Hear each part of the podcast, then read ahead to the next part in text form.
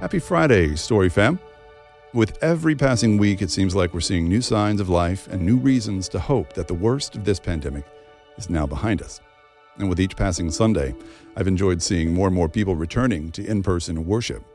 So far, I think we've seen about 55 to 60% of our congregation return in person. And as our city's vaccine supplies begin to exceed our city's demand for the vaccine, I'm hoping to see more and more of you in person as you feel better about returning and, uh, and safer, of course. Now, I know some of you have been waiting for Story Kids Ministries to get back in full swing before you come back, and I've got some really good news to share with you along those lines. And I'm so excited to say that this Sunday, May the 2nd, Story Kids will reopen at our River Oaks campus for K through third grade programming. K through third grade at River Oaks will finally be reopening this Sunday. And I hope that this news brings our families some long overdue relief after the year you've had. And I hope that it means we get to see more of you um, starting this Sunday and in the weeks ahead.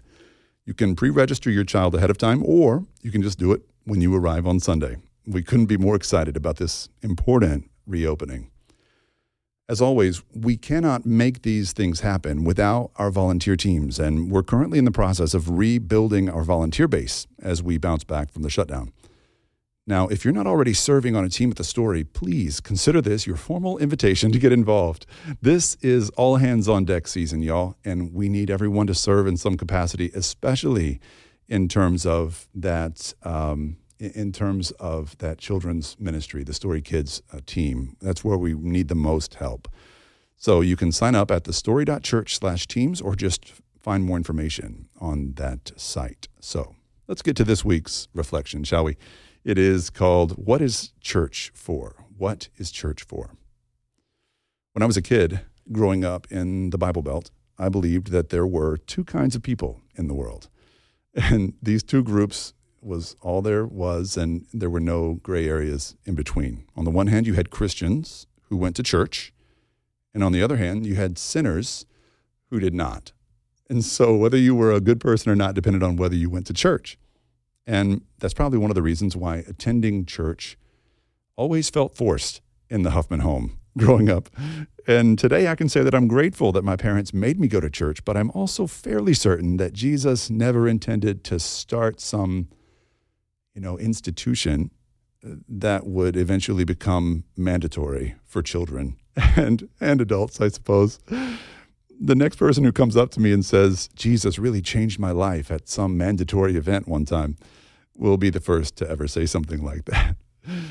Do you imagine really that as Jesus died on the cross, he thought to himself, "I'm doing this so one day, many years from now, parents can drag their children kicking and screaming to church against their will?"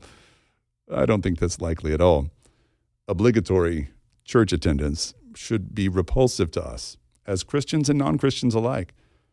When going to church is just what people do because it's the good or right thing to do, then anyone who wants to be good will feel obligated to attend. But nobody ever wants to do anything out of a sense of obligation, do they? I mean, you're obligated to do things like pay taxes so, should Sunday morning feel like tax day every week? It was never Jesus' intention to start an institution that people feel obligated to attend. He came to give people a life that we're free to live. His audience attended his sermons because they wanted to, not because they had to. When Jesus finished preaching, the people didn't just go home with a gold star for perfect attendance with their heads held a little higher than the Sunday before. They either enlisted in his movement or they walked away from Jesus altogether. There was no such thing as a casual attendee of Jesus Christ. There were disciples of Jesus, and then there was everyone else. These days, Christians attend our churches for all kinds of reasons, good and bad. Believers often go to church out of respect for their tradition or their family or social reasons or to feel better about themselves, or to find ways to serve the needy. And these are all perfectly understandable reasons for going to church. But let's be honest, none of those reasons for going to church would be remotely compelling to any of our non Christian neighbors and friends. They can do charity work at any secular nonprofit. They can feel better about themselves by going to the gym or reading a, a book. They can make friends at the club or at work. They can find tradition at a football game. We need better answers to the question why do you go to church? Thankfully, those answers exist. And to find those answers, all we have to do is peel back 2,000 years worth of layers to uncover what the church was when it began. The New Testament is unequivocal in, it, in its explanation of the church's identity and purpose. With this week's reflection, let's compare three common lies and myths about the church with three biblical truths about the church. So, lie number one is that the church is a building. And truth number one is that the church is a gathering of sinners saved by grace. Now, I hear you saying, of course, the church is not a building. Of course, the church is the people. Of course. But that's only in theory, isn't it? In reality, everybody still thinks the church is a building. I can prove it to you. Next time you drive past a large rectangular building with a tall steeple on top of it and a cross at the top of it, point to that building and, and ask anyone in the car, what is that over there? And you'll never hear them say, well, that's the building where the church gathers no matter whether or not they're Christians, 100% of your friends in the car with you would look at that same building and say, well, that's a church. That's just how we think about church as a building. But one night, as Jesus sat around a campfire and asked his disciples what people had been saying about him, they said, Some say you're John the Baptist reincarnate, others say you're some kind of prophet. But then Jesus looked at Simon Peter and said, Who do you think that I am? And Simon Peter said, You're the one we've been waiting for. And Jesus replied, Your name doesn't do you justice, Simon. From now on, your new name is the rock, Peter. And upon this rock, I will build my, you guessed it right, you know the word, church. That word conjures thoughts of buildings and committees, denominations and institutions. What if I told you that Jesus never used the word church and that the word church wasn't introduced into the biblical text until 1611? What if the word Jesus used really meant something completely different than a building or an institution? Jesus said, Upon this rock I will build my ecclesia or ecclesia in Matthew 16, verse 18. Ecclesia was a fairly common Greek word meaning a gathering of people called out for a specific purpose. And it could be a religious gathering or not, but he said he was going to build one of his own. He was going to call together an ecclesia in, in, under his banner, in his name. And when Jesus said, Upon this rock I will build my ecclesia, he was predicting the rise of his movement of people, sinners, who were called out specifically for the purpose of spreading his gospel. The New Testament makes two things clear about the ecclesia. First, Jesus believed his movement would change the world. Matthew's gospel closes with Jesus telling the disciples to go make disciples in every nation. Second, everywhere new disciples were made, the world was turned upside down. After Peter preached his first sermon in Jerusalem, 3,000 people decided to follow Jesus. And after that, chaos ensued, but it was a beautiful chaos. In Acts chapter 2, verses 43 to 47, we find that all the Lord's followers met often together. They met often together. And they shared everything that they had. Day after day, they met together in the temple. They broke bread together in different homes and shared their food happily and freely while praising God. Everyone liked them, and each day the Lord added to their group others who were being saved. Can you believe there was actually a time that everyone liked Christians, and the local church added new members every day. There was nothing miraculous or supernatural about the things that they were doing, really. They gathered in homes, they broke bread together, they provided for the needs of the poor, and they worshiped. But they were thrilled to be a part of Jesus' movement, of his ecclesia, and their joy was magnetic. Christians today rack our brains trying to find new ways and gimmicks of convincing people to go to church. First century non Christians, on the other hand, saw the Christians gathered then and said, Those people love each other. Who wouldn't want to be a part of this? When our mission is simply to be Jesus to the world, the world pays attention. Lie number two is that the church is a safe haven for Christians. The second truth I'll share is that the church is actually a rebel base camp. For as long as I can remember, churches have gone to great lengths to make their members feel safe and comfortable. It seems like a noble goal, of course, but all of our efforts to create safe, comfortable, sterile churches have resulted in some unintended consequences. In recent studies, more than two thirds of young non Christians in this country, as well as a huge number of Christians, describe the church as predictable, boring, and sheltered. These words do not describe the gathering that Jesus had in mind.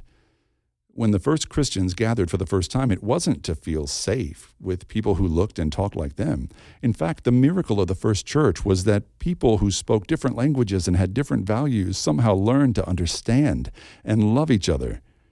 The first Christians put everything on the line. They gave all that they had to make sure no one ever wanted for anything.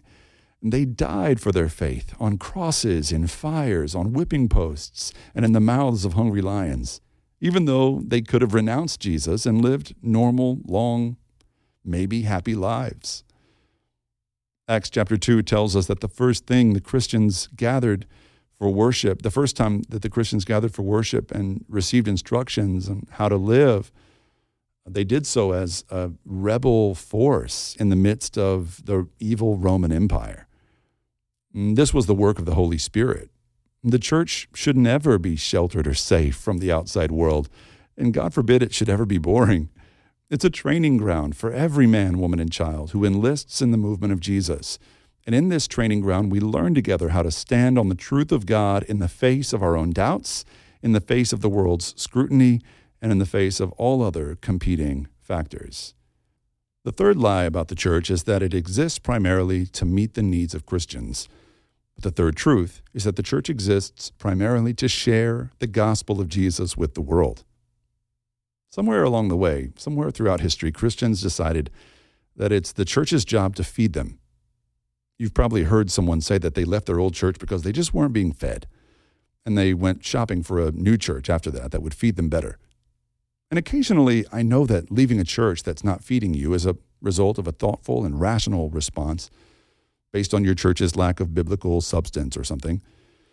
When a church noticeably pivots away from sound Christian doctrine and biblical teaching, I can totally respect a person's decision to move on, especially if they've exhausted every other resource to find reconciliation.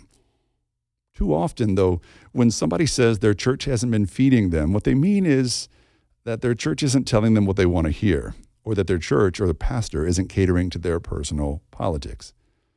This behavior reflects the materialistic marketplace consumerism of our secular culture, which convinces us that we're the most important people in the world. If you're not getting what you want, you owe it to yourself to go get something better, whether it's a new marriage, a new house, a new car, a new look, or a new church. You deserve better, or so we've been told.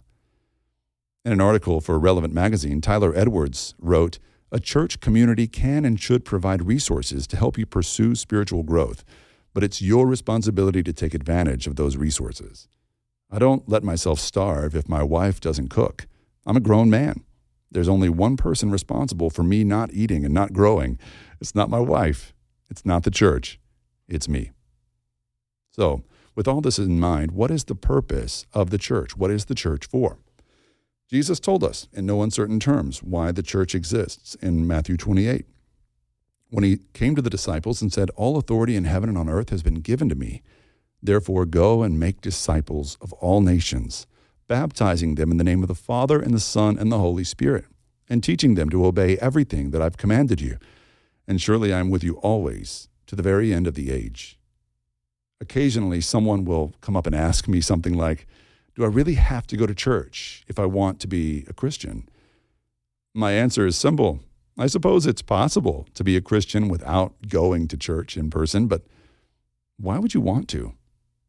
The ecclesia of Jesus is the most powerful, most beautiful, most exciting movement the world has ever seen. And when we get it right, there's just nothing like it on earth. Wherever the ecclesia of Jesus has gone, empires fall, cities change, families stay together, discrimination gives way to equality World class hospitals and schools follow suit. Poverty disappears. Women are lifted up in dignity and, and inequality, and, and lives are transformed. And the same can still happen today whenever Christians remember that the church is a gathering of sinners who are saved by grace, a rebel base camp where people are trained to stand firm on the truth of God, and where we exist to share the hope of Jesus with the whole world. I've never seen the world more in need of the gospel of Jesus Christ than these times we're living in right now. Friends, it is time for us to be the church again. It's time for us to go out of our way and set our priorities straight again. It's time for us to be the ecclesia of Jesus once again. So I hope to see you soon at the story in person, hopefully, or online. And if you're not in Houston, I hope you're finding a good and Bible based church to dig into wherever you are. I love you all so much. Have a great weekend. Bye, everybody.